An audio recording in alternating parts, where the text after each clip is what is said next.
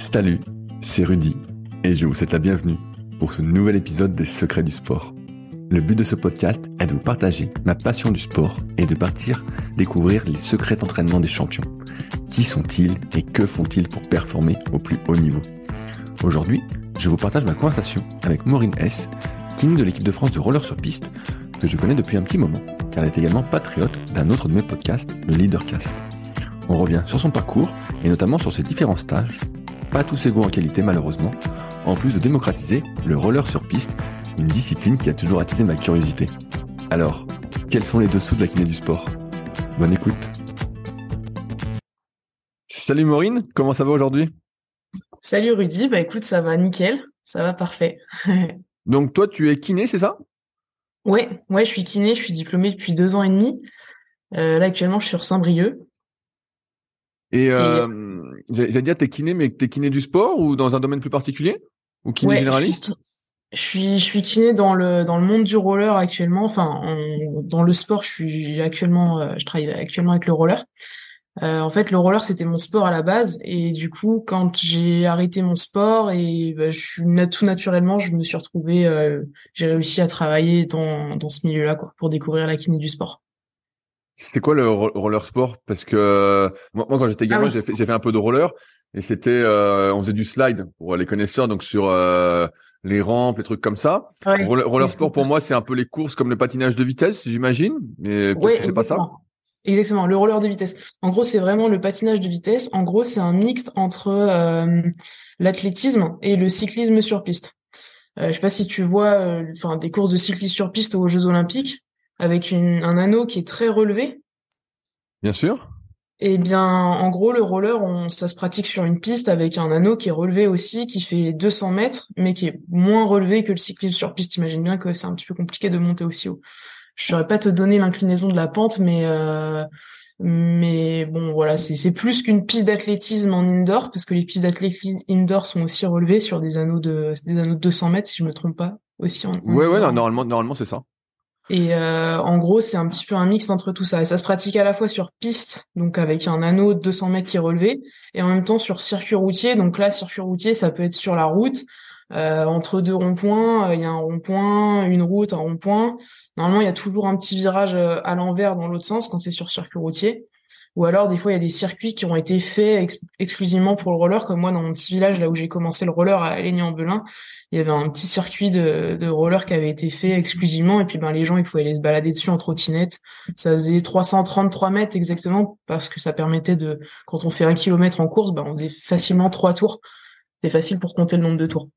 C'est quoi, les, quoi les épreuves en, roller de course? Alors, il y a aussi bien du sprint que du long? Comment ça fonctionne? Ouais, tout à fait. Alors en fait, ça commence la, course la plus courte, elle fait 100 mètres. Donc 100 mètres? Ah ouais. ouais c'est une nouvelle discipline. Et euh, d'ailleurs, il y a eu à Dijon et enfin il y a eu il y a eu certains événements où des fois les patineurs de, de roller de vitesse sont confrontés à des cyclistes ou euh, je sais je crois qu'il y a même eu une course contre un quelqu'un en en équitation, je vais peut-être dire des bêtises, mais en tout cas, des fois, ils se sont concentrés à euh, confrontés à d'autres sports pour voir qui était le plus rapide. Et, euh, Et alors donc, ouais, mettre sur route. Qui, qui est le plus euh, rapide? euh, je crois que c'était le cycliste par rapport au roller quand même. Ok. Et euh, je veux pas dire de bêtises, mais je pense que le record du monde en course à pied euh, du Shane Bolt est encore meilleur que le record du monde du 100 mètres en roller. Mais c'est une ah, discipline qui est très récente. Mais il descend, on descend en dessous des 10 secondes pour les, les meilleurs. Euh, pas chez les femmes, mais chez les, enfin peut-être même chez les femmes, je dise pas de bêtises.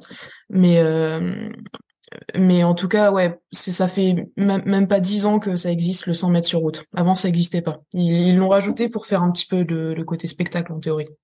Ok. Et les autres épreuves alors, qu'est-ce que c'est? Alors ensuite, donc il y a le 100 mètres. Donc 100 mètres, ça se ça se ça se déroule par euh, à trois. En fait, il y en a trois sur la même ligne et puis c'est un tournoi. Euh, les, le premier de chaque série est qualifié, etc. Et puis ça avance comme ça. Ensuite, il y a le 200 mètres duel sur piste. Donc 200 mètres, c'est un tour de piste. Il y en a un à chaque bout de la piste. Et puis euh, ils font un tour le plus rapidement possible. Là, c'est une épreuve chronométrée aussi en individuel. Ensuite, il y a du 500 mètres. Pareil, là, c'est du sprint, mais c'est un tournoi de vitesse où il y a entre 4 et 6 patineurs sur la ligne de départ. Donc il y en a 4 en finale. Et donc là, 500 mètres, ça fait deux tours et demi de, de l'anneau de 200 mètres. Ensuite, on a le 1000 mètres. pareil sur piste. Donc là, c'est une épreuve qui est plus mixte, qu'on pourrait comparer aux 800 mètres en athlétisme, dans le sens où euh, les meilleurs mettent euh, une minute 15, une minute 20, et donc c'est un effort vraiment très très très lactique. Et là, autant les, les patineurs d'endurance, les fondeurs, euh, peuvent performer autant que les sprinters. Parce que pour les sprinters, c'est long, c'est très dur. Et pour les fondeurs, il faut être très très rapide. Donc les fondeurs qui sont très rapides sont très performants là-dessus. Euh, et ensuite, on passe sur euh, les épreuves euh, sur route. Il y a l'épreuve du Tour. En gros, c'est c'est 400 mètres à peu près sur sur circuit routier, donc c'est toujours du sprint. Et ensuite, en en endurance, là, on passe sur des courses à points et des courses à élimination, comme il en existe en cyclisme sur piste justement. J'en parlais au départ.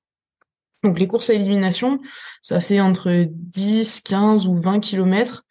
Et, et tous les tours ou tous les deux tours sur piste, le dernier ou les deux derniers sont éliminés. Donc il y a un, peloton comme au cyclisme, et puis euh, les deux derniers qui passent la ligne d'arrivée euh, sont éliminés. Le protocole, c'est-à-dire que ce soit le dernier, les deux derniers ou, euh, ou le à quel tour il y a des éliminations, ça c'est les juges qui le qui, qui décident le protocole en fonction du qui décident du protocole en fonction du nombre de, de personnes sur la ligne de départ et du nombre de tours pour qu'à la fin, normalement sur une course à élimination, actuellement le protocole c'est qu'à la fin, dans le dernier tour il y a plus que trois patineurs. Donc dans le dernier tour, il n'y a plus que les trois, les trois qui vont jouer le, podium, quoi. Mais c'est c'est énorme. Je pensais pas que c'était euh, aussi développé. Euh, et est-ce qu'il y a beaucoup de pistes en France? Parce que ça m'a l'air euh, vraiment vraiment peu connu? Alors ouais, tout à fait. C'est très très peu connu, malheureusement. J'aimerais bien que ce soit beaucoup plus connu, ce serait génial. Il y a beaucoup de pistes en France. Honnêtement, non, il y en a J'aurais pas te... Il y a une quinzaine de, de, pistes de 200 mètres, je dirais, en France. Et après, du coup, nous, nos championnats de France, nos championnats régionaux, surtout les championnats de France, les grosses compétitions nationales, elles se font euh, assez souvent au même endroit, quoi. Disons qu'il y a une dizaine de lieux où on, tourne et, on retourne souvent sur les mêmes, euh, dans les mêmes régions. C'est assez développé en Pays de la Loire, de là où je viens, en, Bretagne aussi. À l'époque, c'était plus développé que ça encore en Bretagne et euh, s'est développé dans le sud de la France autour de Toulouse. Alors euh, voilà, il y a des, lieux comme ça. Sur Bordeaux, enfin il y a juste sur Gujan-Mestras qui a une piste. Et, et, est-ce que est-ce que l'entraînement euh, ressemble donc euh, à ce qu'on peut voir en cyclisme sur piste? Euh, oui, oui, un petit peu, dans le sens où il y a des athlètes en plus de rollers de vitesse de, de mon sport qui se mettent au cyclisme sur piste. On a une patineuse d'ailleurs avec qui j'étais sur des championnats euh, qui est qualifiée là pour un stage de équipe de France de cyclisme sur piste euh, espoir, enfin jeune, euh, pour euh, peut-être, euh, enfin peut-être faire partie du groupe qui s'entraînera pour Paris 2024 quoi, potentiellement. Elle a eu une infime chance de participer aux Jeux, aux Jeux Olympiques de Paris 2024 par exemple dans le sens où le, les, les, muscles engagés sont à peu près les mêmes, donc euh, donc les techniques d'entraînement sont euh, assez similaires. Est-ce que ça, ça est-ce que euh, quelqu'un qui fait du roller de course peut faire euh, du patinage de vitesse ou c'est vraiment très très différent? Sur glace? Ouais. Euh, oui, tout à fait, exactement, tout à fait. Sur le euh, le long track, là, tu as bien parlé de patinage de vitesse. Ouais, bien sûr, mais je pense à, à Nils Van, Der Poel qui a beaucoup fait parler de lui avec ses deux titres olympiques. Et je me dis voilà, est-ce que tu peux faire ça euh, si tu fais du roller de course? Est-ce que est-ce qu'il y a un transfert entre, entre les deux? Exactement, tout à fait. Et le transfert, il est assez facile. Il y a juste, la, enfin, la technique est complètement différente, mais en termes de physiologie de l'effort, c'est très proche. Et euh, enfin, il y a que quelques petits aspects techniques en fait qui sont différents. La base, euh, la base reste euh, reste reste la même. dire parce que en, en, en roller, ça, les roues sont un peu plus épaisses que le patin à glace, mais en termes d'équilibre, il y a une grosse différence pour toi? Qui a dû faire les deux, je pense? Qui a dû moi, non, moi j'ai pas pratiqué le, le, patinage de vitesse, mais il y a beaucoup de patineurs. Enfin, il y a beaucoup de patineurs. là, pareil, il y, a il y, a au moins une dizaine de patineurs actuellement qui, une petite dizaine de patineurs actuellement qui font la saison d'hiver sur glace et qui reviennent l'été faire la saison d'été en, en roller euh, classique. Et euh, on a des patineurs, enfin les derniers patines, les derniers patineurs de vitesse qui étaient aux Jeux Olympiques. Euh, je pense à Alexis Contin. Je sais pas si tu en avais entendu bien parler. Bien, bien, sûr, bien sûr. Je, je vois très bien qui c'est. Il venait du roller de vitesse. C'était un grand champion du monde de roller de vitesse. Oui, parce qu'il avait fait un intérieur sport à Alexis Contin en plus. Exactement. il, était euh, relativement connu du grand public. Il s'entraînait sur la piste de Rennes, etc. C'est, je l'ai regardé plusieurs fois celui-ci parce que du coup je le connaissais bien. Et Wayne Fernandez et Benjamin Massé, pareil, c'était les trois qui avaient fait l'équipe de, de, France de poursuite. Une année, c'était, euh, si je dis pas de bêtises, aux Jeux Olympiques en en, Russie. Euh, en 2014 ou quelque chose comme ça. Ouais, ouais, à, à Sochi. Ouais, à Sochi, exactement.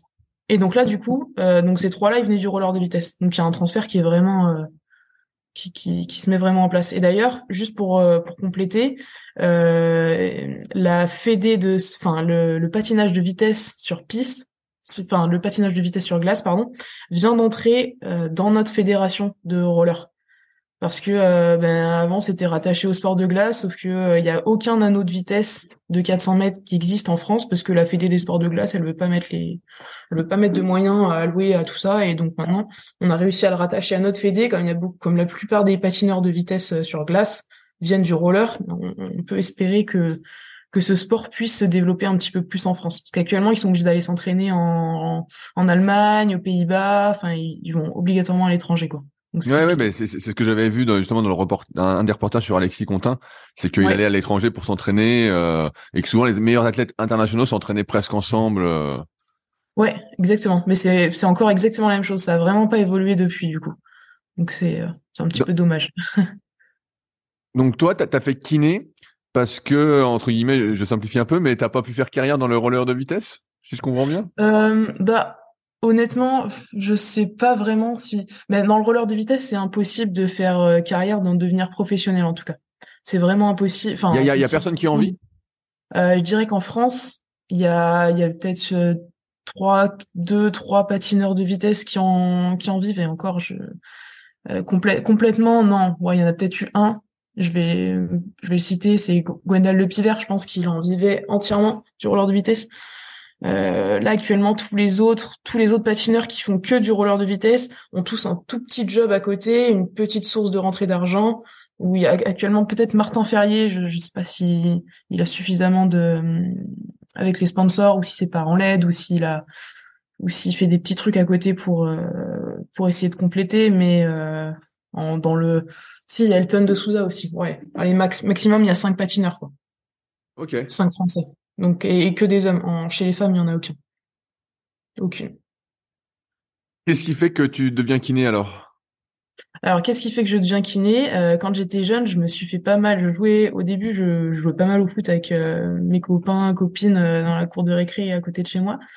Et je me suis fait pas mal de d'entorses de cheville quand j'étais jeune.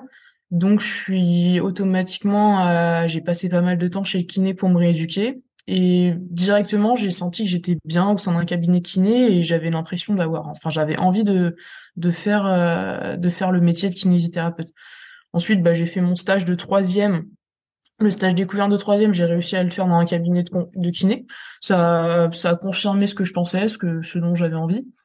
Et puis euh, après, tout s'est tout s'est déroulé un petit peu comme prévu. Je me suis pas mal renseignée sur euh, sur le, le, le, chemin à parcourir pour pour devenir kiné je me suis retrouvée un petit peu à la transition entre le concours.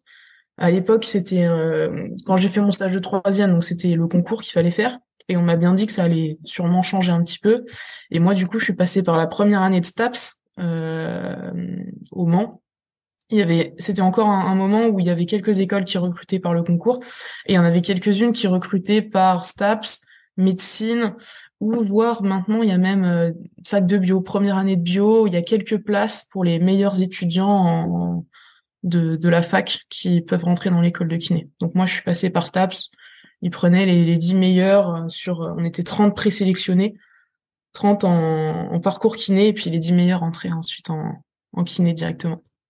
Et est-ce que tu as fait kiné pour travailler euh, dans le sport? Ouais, ouais, tout à fait, tout à fait. C'est clairement, j'étais passionnée par le sport et euh, et du coup, ben c'était la c'était la possibilité de faire un métier euh, suffisamment reconnu pour avoir suffisamment de liberté. Je savais que, que ce métier allait vraiment m'apporter pas mal de liberté dans ma pratique. Je, savais que j'avais besoin d'avoir de, de, la liberté, enfin dans ma pratique et aussi dans ma dans ma vie personnelle et, euh, et en même temps pouvoir garder les, les deux pieds dans le sport quoi euh, faire euh, à la fois euh, travailler avec le sport et à la fois faire un métier où on est vraiment actif C'est-à-dire que même si je travaille pas avec des sportifs, ben avec mes avec mes patients lambda, je vais leur faire faire du sport. Enfin, en tout cas, je vais essayer de les amener vers le sport. Donc, je garde vraiment un, lien direct avec le sport. Dans, ce que tu m'as dit quand tu m'as écrit, tu m'as dit que tu coachais euh, bénévolement euh, des jeunes en roller euh, de en cours, course de roller. Tout à fait. Comment c'est que tu es bénévole là-dessus? Ben écoute, en fait, je suis arrivée sur Saint-Brieuc, euh, donc je suis diplômée de 2020. J'ai fait deux mois de, de remplat, euh, comme tous les jeunes diplômés font au départ euh, l'été, en restant chez mes parents tranquillement. Et ensuite, en septembre 2020, j'ai fait le choix de venir à Saint-Brieuc. J'avais pas encore arrêté le roller à l'époque pour continuer de m'entraîner en roller de vitesse à Saint-Brieuc, parce qu'il y a un pôle espoir de roller. Et, euh, et là, moi, j'aurais été, j'étais partenaire d'entraînement. En gros, je m'entraînais avec les, jeunes lycéens qui sont au pôle et euh, que le, le, le, les, méthodes d'entraînement et le, les valeurs humaines du, de l'entraîneur qui s'appelle Vincent euh, me convenaient bien et j'avais envie de tester de d'intégrer ce, ce groupe d'entraînement. Malheureusement, je m'étais déjà un petit peu blessée au dos euh, lors de mon premier stage d'entraînement en équipe de France début 2020, juste avant le Covid. Puis pendant le Covid, on était pas mal inactifs, donc j'ai pas réussi à bien me soigner. Je faisais mon mémoire, etc. C'était compliqué. Et, euh, et quand j'ai voulu euh, donc commencer à m'entraîner, plus travailler en septembre, octobre, novembre 2020, ça ça l'a pas fait, mon corps m'a pas suivi et j'ai décidé d'arrêter le roller et de me consacrer qu'à mon qu'à mon métier. Et donc petit à petit, comme j'étais euh, donc au début j'étais patineuse au niveau au sein du pôle et euh, donc je, gardais un j'avais un échange constant avec euh, l'entraîneur, ça passait bien. Il savait que j'étais kiné à côté, donc au début, il m'a envoyé, euh, il y avait un ou deux athlètes qui étaient blessés ou qui avaient des petites douleurs. Il me les a envoyés dans mon cabinet de kiné, ça s'est bien passé. Ensuite, on, on a créé petit à petit de plus en plus de relations. Il m'a donné l'opportunité déjà d'être kiné de l'équipe de France de roller. Donc ensuite, euh, un an après être diplômé, j'ai j'ai participé au championnat d'Europe de roller en tant que kiné. Donc ça, c'était c'était génial. C'était une, une superbe opportunité. Et euh, moi de mon côté, je suis vraiment une passionnée de l'entraînement, de, enfin de vraiment des méthodes d'entraînement. J'ai toujours cherché à comment. Je me suis beaucoup entraînée seule et du coup j'ai toujours cherché à comment comment mieux s'entraîner. Euh, donc dans mon, dans ma pratique de la kiné, euh, du coup je me suis entraînée aussi. Enfin je me suis beaucoup renseignée sur la musculation, etc. Donc c'est tout naturellement que comme je savais que j'avais des connaissances, j'avais des choses à lui apporter, apporter au coach qui m'avait donné l'opportunité d'aller en équipe de France je me suis dit que je pouvais l'aider en, en, en, lui donnant euh, en lui donnant mon temps sur les séances de muscu. Parce que moi, je récupérais des, patineurs après et qui étaient blessés et en gros notre boulot de kiné il est vraiment à la limite entre la la préparation physique et euh, et la et le soin quoi enfin j'avais je sentais que j'avais quelque chose à faire euh, et que j'avais besoin de de, de l'aider sur les séances de muscu quoi Ok, mais, moi, tu m'as, tu, m'as marqué que c'était, euh, tu faisais ça bénévolement, donc tu n'étais pas payé pour ça. Mais, comme il venait au cabinet, tu avais ah quand même une part euh, de rémunération, j'imagine. Mais quand tu faisais la muscu avec eux, là, tu n'étais pas payé par contre. Exactement, exactement. En fait, quand on, quand les patients, quand les jeunes viennent au cabinet, bah, ils ont une ordonnance, donc ils sont remboursés par la Sécu. Et enfin, je suis payé euh, comme avec n'importe quel patient. Et par contre, quand je quand je fais la muscu, euh, je dis bénévolement parce que ben en fait, il a pas de. C'est moi qui me suis proposé de. Je me suis proposé de de faire ça. Il m'a pas particulièrement demandé et euh, et c'est euh, lui, il est payé. Enfin, le, c'est la région qui gère le pôle et il a pas de. Il a pas les moyens de me payer. Il y a pas. Il y a pas suffisamment de moyens pour que pour que je sois rémunéré. Donc du coup, il faudrait que je, j'ai dit, il faut que je me renseigne parce que il me semble que en tant que, enfin, dans dans le bénévolat, je pense que je peux faire une, des petites déductions d'impôts pour euh, pour avoir un petit retour euh, sur cet investissement. Mais je le fais pas pour l'argent, je le fais pour euh, pour me développer professionnellement, on va dire, pour apprendre de nouvelles compétences, quoi. C'est hyper intéressant. Moi, je trouve ça assez énorme que tu te retrouves en moins d'un an euh, en tant que kiné de l'équipe de France. Et donc, je me demande, c'est quoi le, rôle d'un kiné de l'équipe de France au sein de la fédération de roller Qu'est-ce que tu fais exactement? Par exemple, au championnat euh, d'Europe, tu, tu, fais quoi? Est-ce que tu fais juste des massages ou voilà Moi, dans ma mon imaginaire, c'est ça. Tu es là et puis tu masses les athlètes euh, entre les compétitions. Est-ce que c'est ça ou est-ce que tu fais autre chose? Ouais. Alors, en partie, en partie, il y a ça, clairement. Alors moi, moi, je suis, du coup, je suis jeune, je suis arrivée. Euh, j'ai un petit peu changé les choses l'année où je suis arrivée parce que l'année d'avant, ma collègue qui est aussi euh, une relativement jeune kiné, disons qu'avant les on, représente un petit peu une nouvelle génération de kinés. À l'époque, je pense que c'était beaucoup que du massage. Et nous, on a essayé d'inculquer de, nouvelles choses, d'ajouter des choses dans notre rôle de kiné. C'est-à-dire qu'effectivement, avant, c'était principalement du massage. Et nous, on a essayé d'intervenir un petit peu plus sur les échauffements, sur les routines d'échauffement. Euh, on essaye d'être vraiment hyper présent euh, auprès des athlètes euh, juste avant le, le, départ de la course. C'est-à-dire que il y a des tentes autour de la autour de la piste. Normalement, le kiné il est juste dans la tente autour de la table, effectivement, à faire des massages, des étirements, euh, des petits trucs, euh, enfin à faire des straps, euh, des petits tapes. Euh, on est en fait on est un petit peu au service des athlètes. Tout ce qu'ils vont nous demander, on va essayer de leur faire parce que dans ce, dans ce contexte-là, dans le contexte d'une compétition, le l'effet placebo entre guillemets, il est hyper important. C'est-à-dire que ce dont, ce à quoi l'athlète croit, il faut absolument aller dedans parce que c'est ce qui va être le plus efficace. De toute façon, je l'ai vu d'ailleurs en formation de kiné il y a deux semaines, je fais une formation kiné du sport, on a bien revu avec euh, avec un formateur que l'effet placebo, l'effet, ce qu'on appelle l'effet non spécifique d'une technique, il est pratiquement, il est presque plus important que l'effet spécifique d'une technique. Donc dans le contexte du sport, euh, c'est vraiment très important. Mais donc on a quand même voulu euh, ajouter euh, le petit côté routine d'échauffement dans, dans notre rôle. Et on est aussi, je rajoute, on est aussi on est aussi infirmier entre guillemets dans le sens où dans le roller, il y a au championnat d'Europe, on n'a pas de médecin avec nous ni d'infirmier. Et il y a beaucoup de chutes, donc les patineurs tombent, ils se font des plaies, et, et c'est nous qui faisons leur pansement. Donc ça, c'est une, ça, c'est une part euh, plus ou moins importante du travail euh, en fonction de comment se déroulent les courses. Mais des fois, ça peut nous prendre euh, une à deux heures par jour à, faire des pansements, à faire, à refaire les pansements des athlètes. Parce qu'il y a des secouristes, mais bon, ils font pas ça aussi bien que qu'on voudrait qu'ils le fassent autour de la piste. Est-ce que ça a été bien accepté, justement, tous ces petits trucs que tu as essayé avec ta collègue de mettre en place? Ouais, Alors, euh, bah, au départ, on a eu des petites remarques. Euh, euh, on nous a demandé si ça faisait partie de nos compétences. Enfin, on nous a demandé, ouais, un petit peu pourquoi on faisait ça. Les, les entraîneurs étaient un petit peu réticents. Enfin, en tout cas, ils, ils nous ont pas vraiment valorisé au départ. En tout cas, vraiment, ils nous ont pas valorisé au départ. Euh, après, petit à petit, bah, ils ont du mal à vraiment nous, nous valoriser là-dessus. Mais là, petit à petit, je vois que c'est vraiment très très bien accepté et euh, et que et que ça leur plaît qu'on ait intégré ça. Et que c'est des choses qu'ils ont de plus en plus intégrées parce que je vois de plus en plus de patineurs euh, dans le roller. S'échauffer avec des élastiques un petit peu avant les courses enfin, s'échauffer différemment en tout cas. Et surtout le, les entraîneurs de la Fédé ils m'ont demandé de de rédiger un petit euh, un, en fait il y a une un peu une sorte de newsletter euh, qui est envoyé au au, au, au, club Ouais, au club exactement, tous les euh, trois quatre mois. Et ils m'ont demandé de rédiger quelques quelques pages sur l'échauffement justement, sur euh, créer des, des routines d'échauffement. Donc ce que j'ai fait avec plaisir. Et euh, donc c'est un petit peu, c'est un bon retour. Enfin, ça veut dire que que ce qu'on a fait, ça leur plaît quoi, finalement. Donc c'est cool. Mais, mais, au, début, tout le monde, tout le monde, beaucoup étaient contre toi quoi. J'ai l'impression.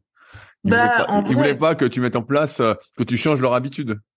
Ouais, pas pas forcément. Ils étaient pas forcément complètement contre. Disons qu'on a on, a fait on a fait simple nous au début. On l'a mis en place juste avec les jeunes. C'est-à-dire qu'il y a plusieurs catégories au championnat d'Europe. Il y a les juniors B, les juniors A et les seniors. En gros, euh, cadet, junior, senior. Euh, si, si, je résume par rapport à des catégories qui existent euh, un peu dans tous les sports.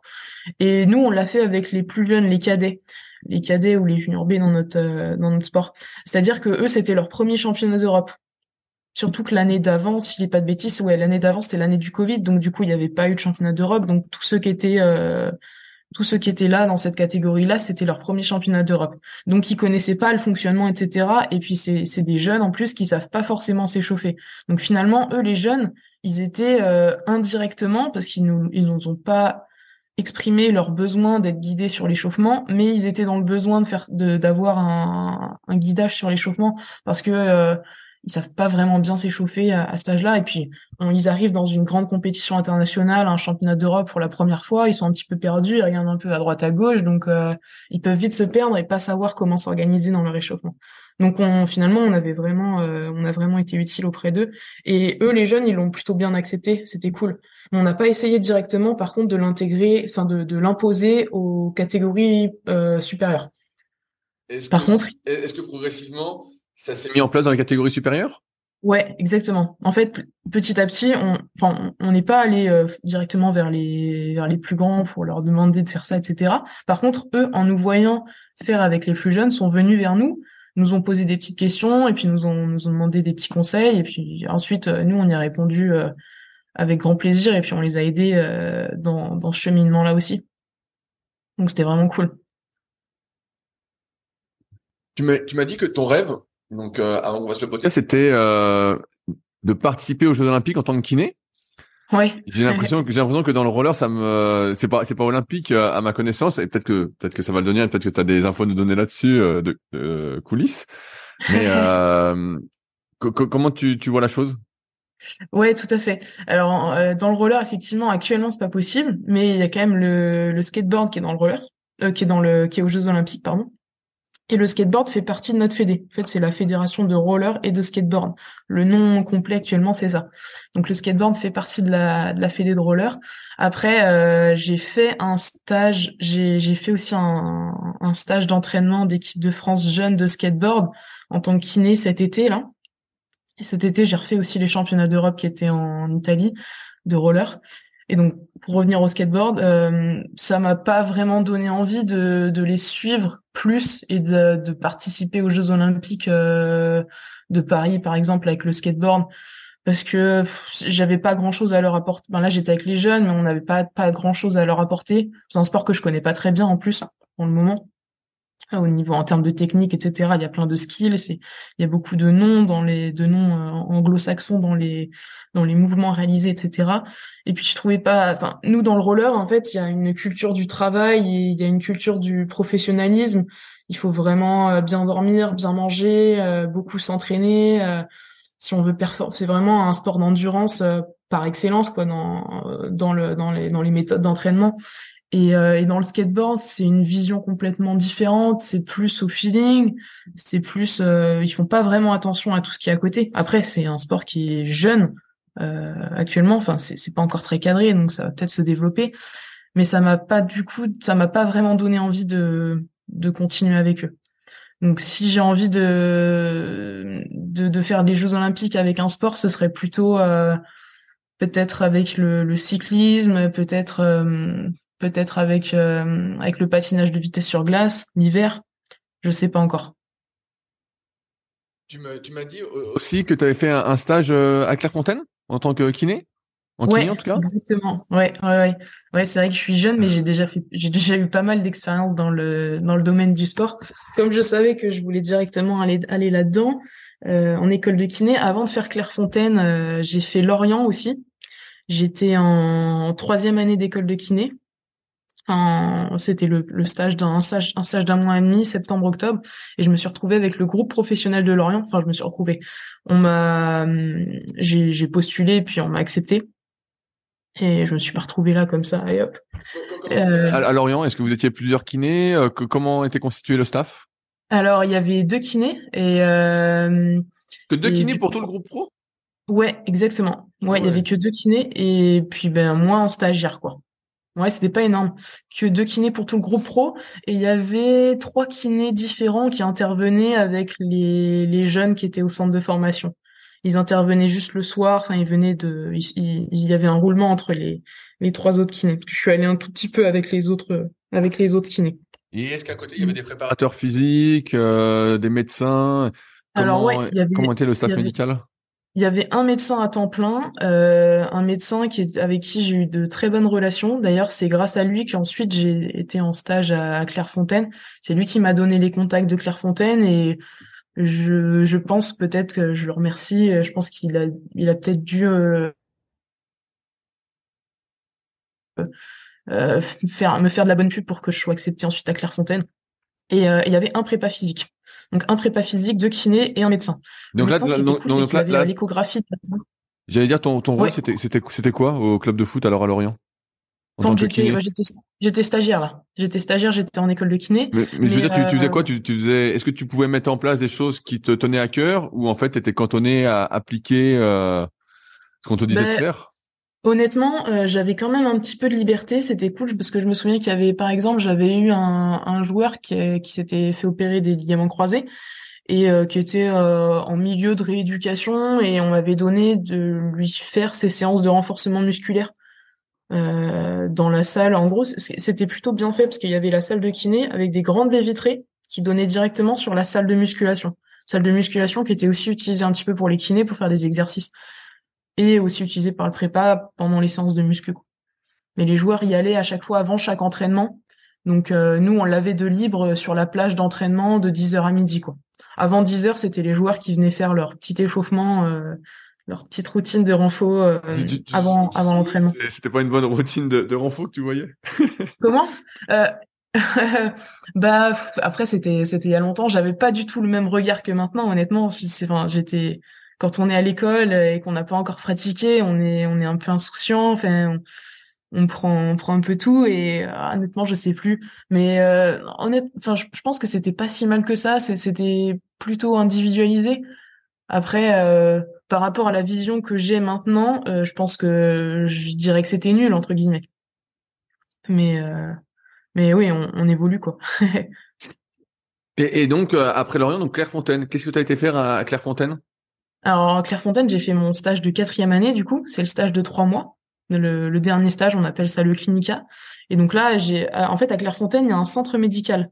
Il y a, c'est pas, on, quand on quand on dit Clairefontaine, on pense euh, centre d'entraînement de l'équipe de France, on pense que j'étais forcément avec l'équipe de France de football, mais pas du tout.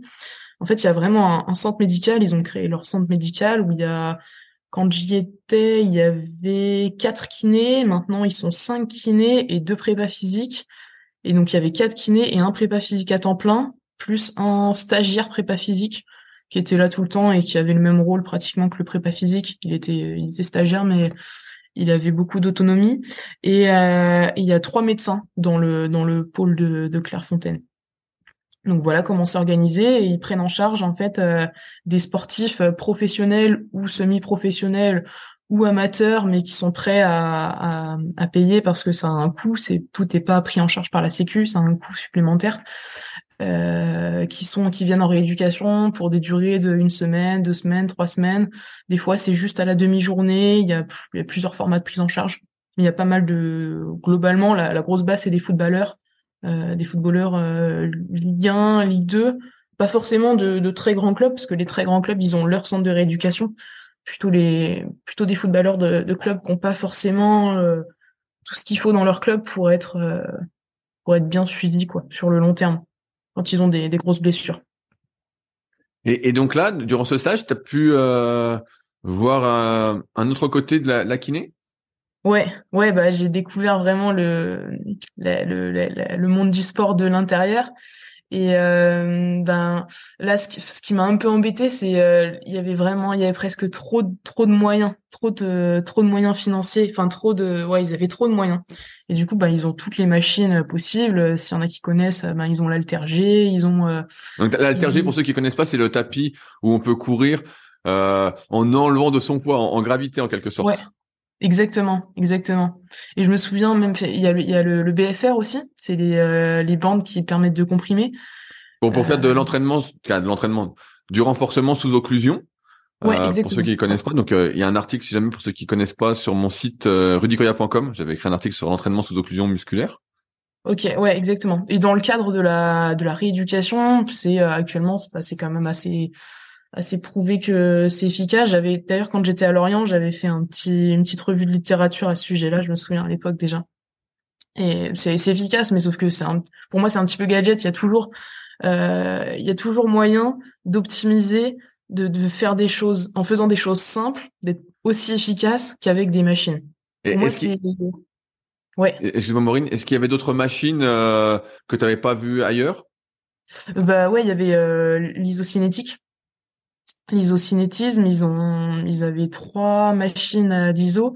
Il y avait les deux marques différentes, Biodex et Contrex, pour euh, le faire au niveau de la cheville, au niveau du genou, au niveau de l'épaule, au niveau du dos. L'ISO, ça te parle, Rudy? Oui, oui, tout à fait. Alors, est-ce que tu...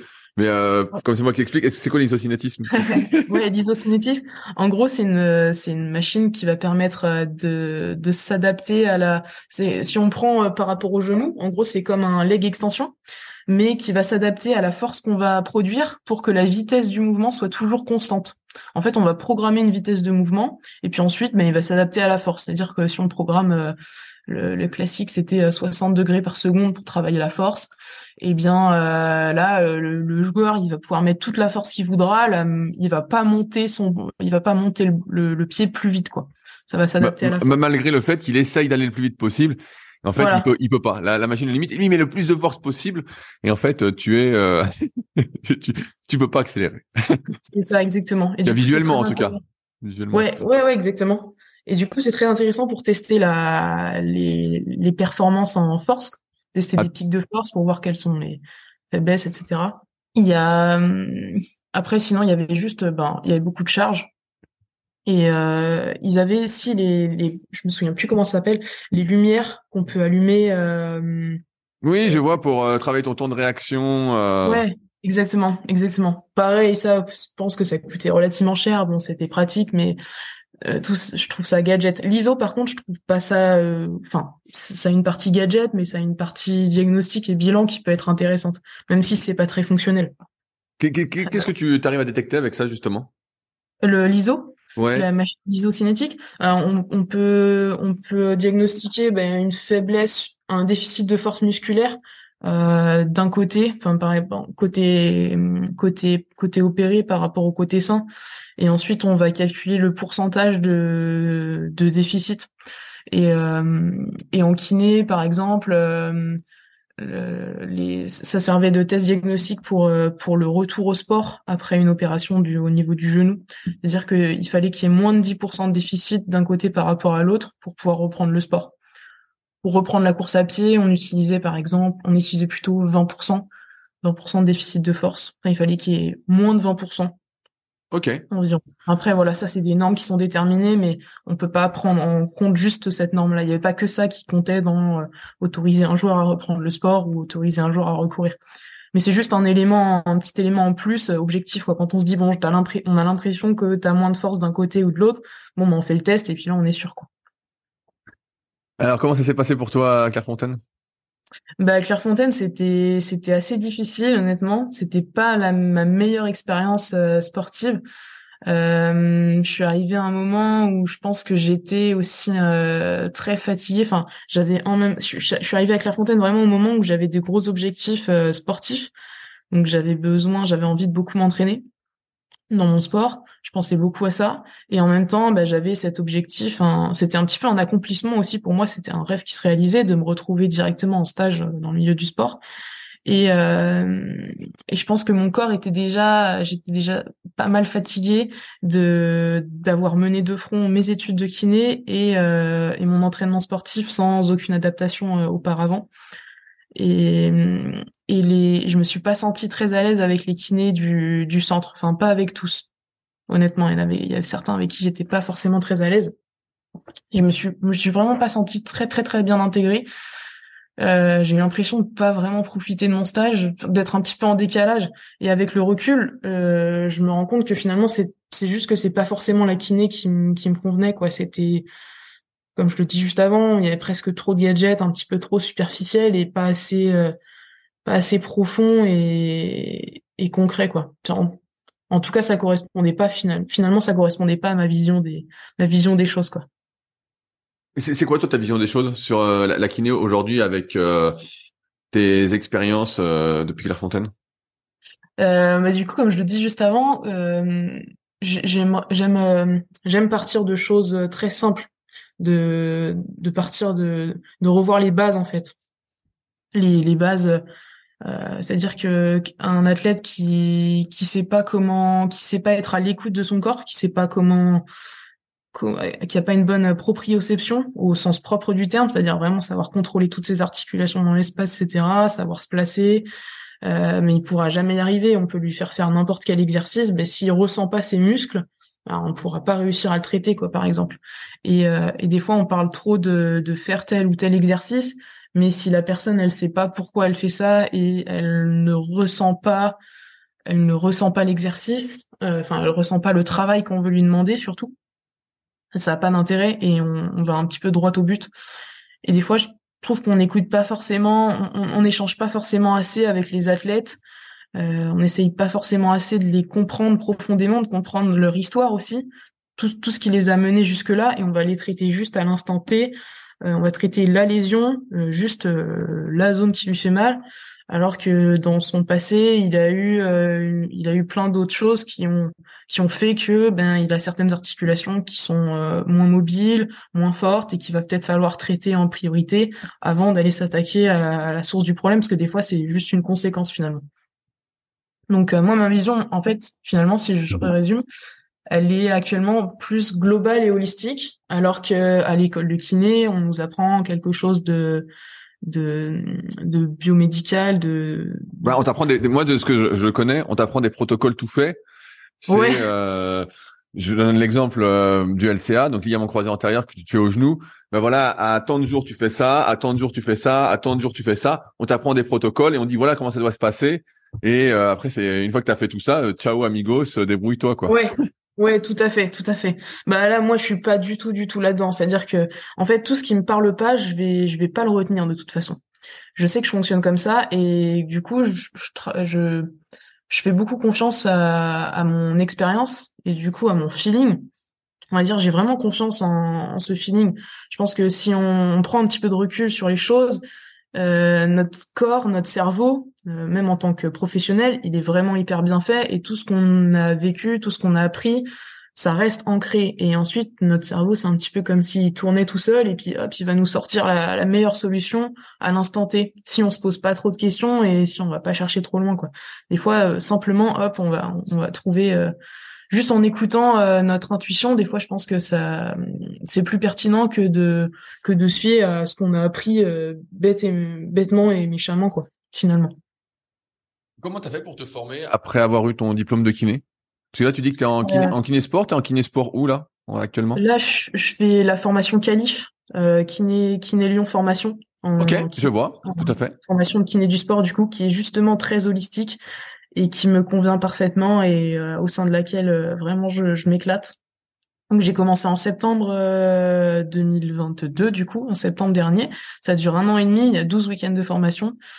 Et, euh, et comment je fais? Bah, Du coup, je, je paye euh, de mes propres moyens et je me déplace de mes propres moyens parce que j'habite sur Saint-Brieuc et je me forme à Bordeaux.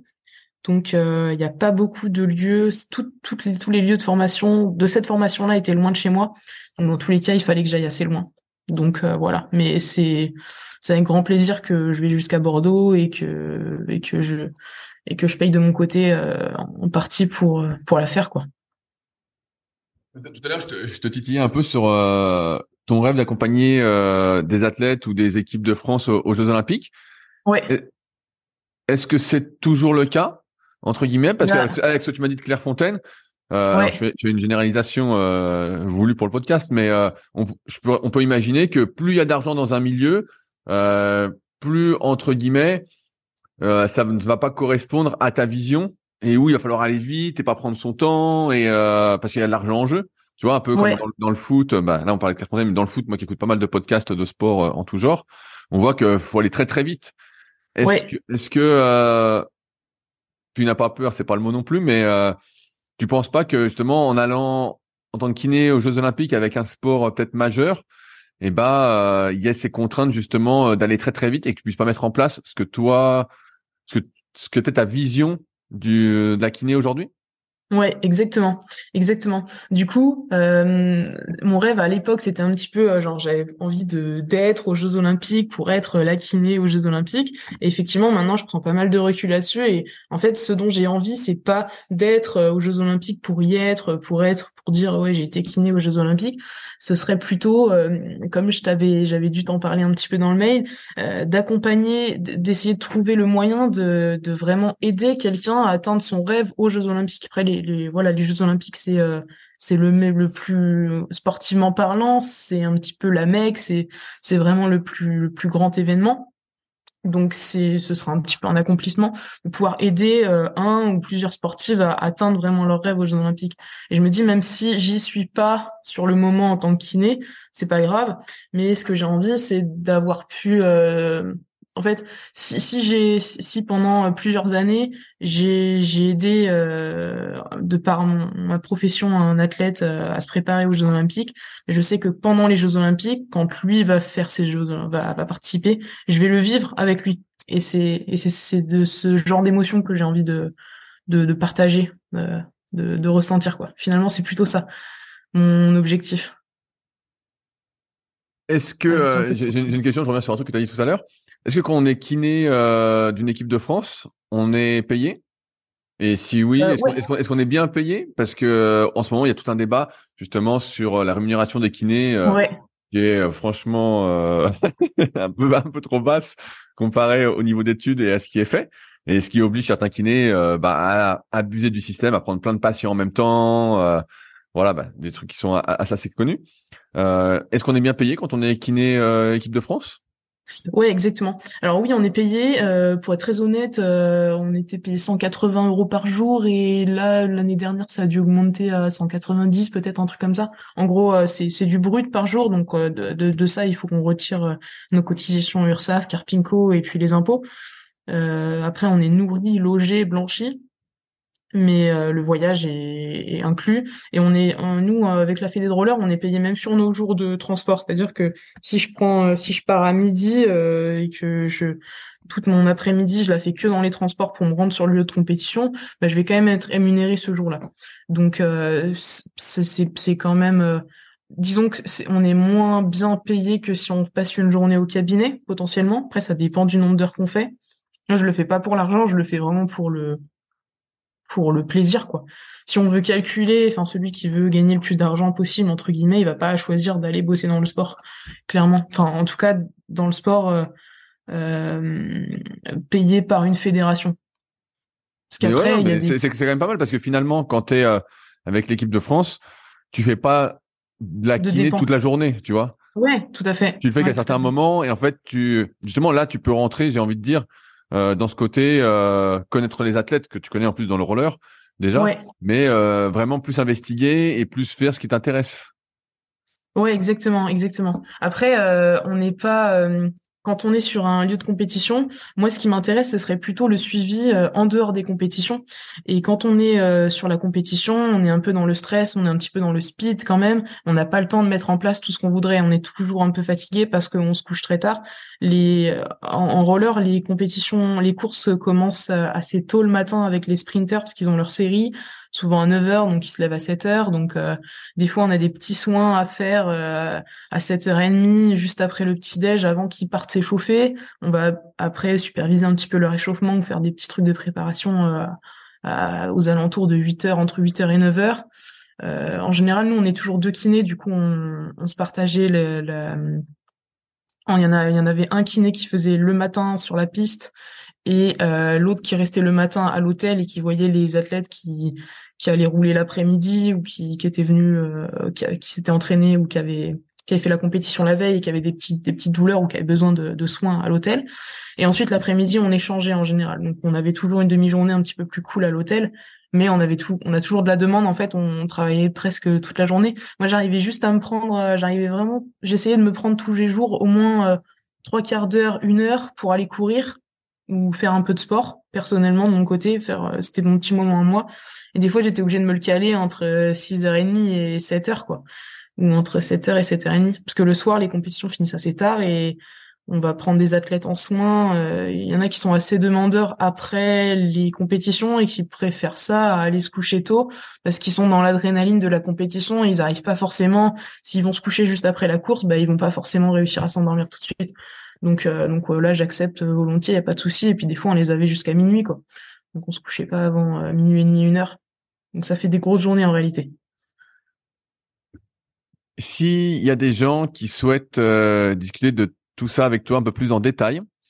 Comment font-ils? Est-ce que tu as euh, un contact facile à donner? Euh, ouais, ben euh, je là je vais me lancer dans, je vais essayer de faire du coaching à distance justement, enfin du coaching, de la réhabilitation à distance, des programmes de de, de kiné si on veut à distance. Et du coup, je me suis créé une page Instagram que je vais bientôt euh, partager sur les réseaux sociaux. Donc s'il y en a qui veulent déjà me suivre, il n'y a pas de souci. Donc c'est à, à, ton nom? Euh, ouais, c'est c'est bah je vais vous c'est c'est pas c'est pas à mon nom exactement. Je vais je vais le, bah sinon je te le donnerai. Tu non, non vas-y vas-y dis-nous. Description. C'est euh, je l'ai nommé No Pain to No Pain to Skate. Donc pas de douleur, euh, ça vient de No Pain to Gain, le le, le célèbre proverbe. Euh, et en gros, il faut se faire mal pour avancer. Et en fait, je suis pas tout à fait d'accord avec ça, donc je l'ai repris à ma sauce. Donc pas de douleur pour faire du roller quoi. Ok, bah c'est pas mal comme nom. Et donc c'est No Pain to Skate euh, by euh, Mo pour euh, pour mon prénom M A U Maureen. Ok. voilà. Et, et, donc dessus tu vas nous partager des choses différentes de la kiné habituelle? Ouais, je vais, je sais pas encore exactement comment je vais le tourner, mais mais ça me permettra de faire un petit peu de publicité pour faire de la pour faire du, du suivi kiné à distance si on veut, pour peut-être espérer justement accompagner des, des athlètes de haut niveau ensuite euh, jusqu'aux Jeux Olympiques euh, potentiellement quoi. Enfin essayer de toucher un, un milieu le plus large possible. Et euh, je veux m'orienter en priorité peut-être au début vers le roller parce que c'est mon sport de base. Et je pense que j'ai beaucoup apporté parce qu'il y a il y a des grosses lacunes dans le domaine de la santé, on va dire, dans mon, dans mon sport qu'est le roller. Et, est-ce qu'à distance, tu vas pouvoir euh, être aussi précise que si on venait au cabinet? Comment ça va se ben, passer dans ta tête?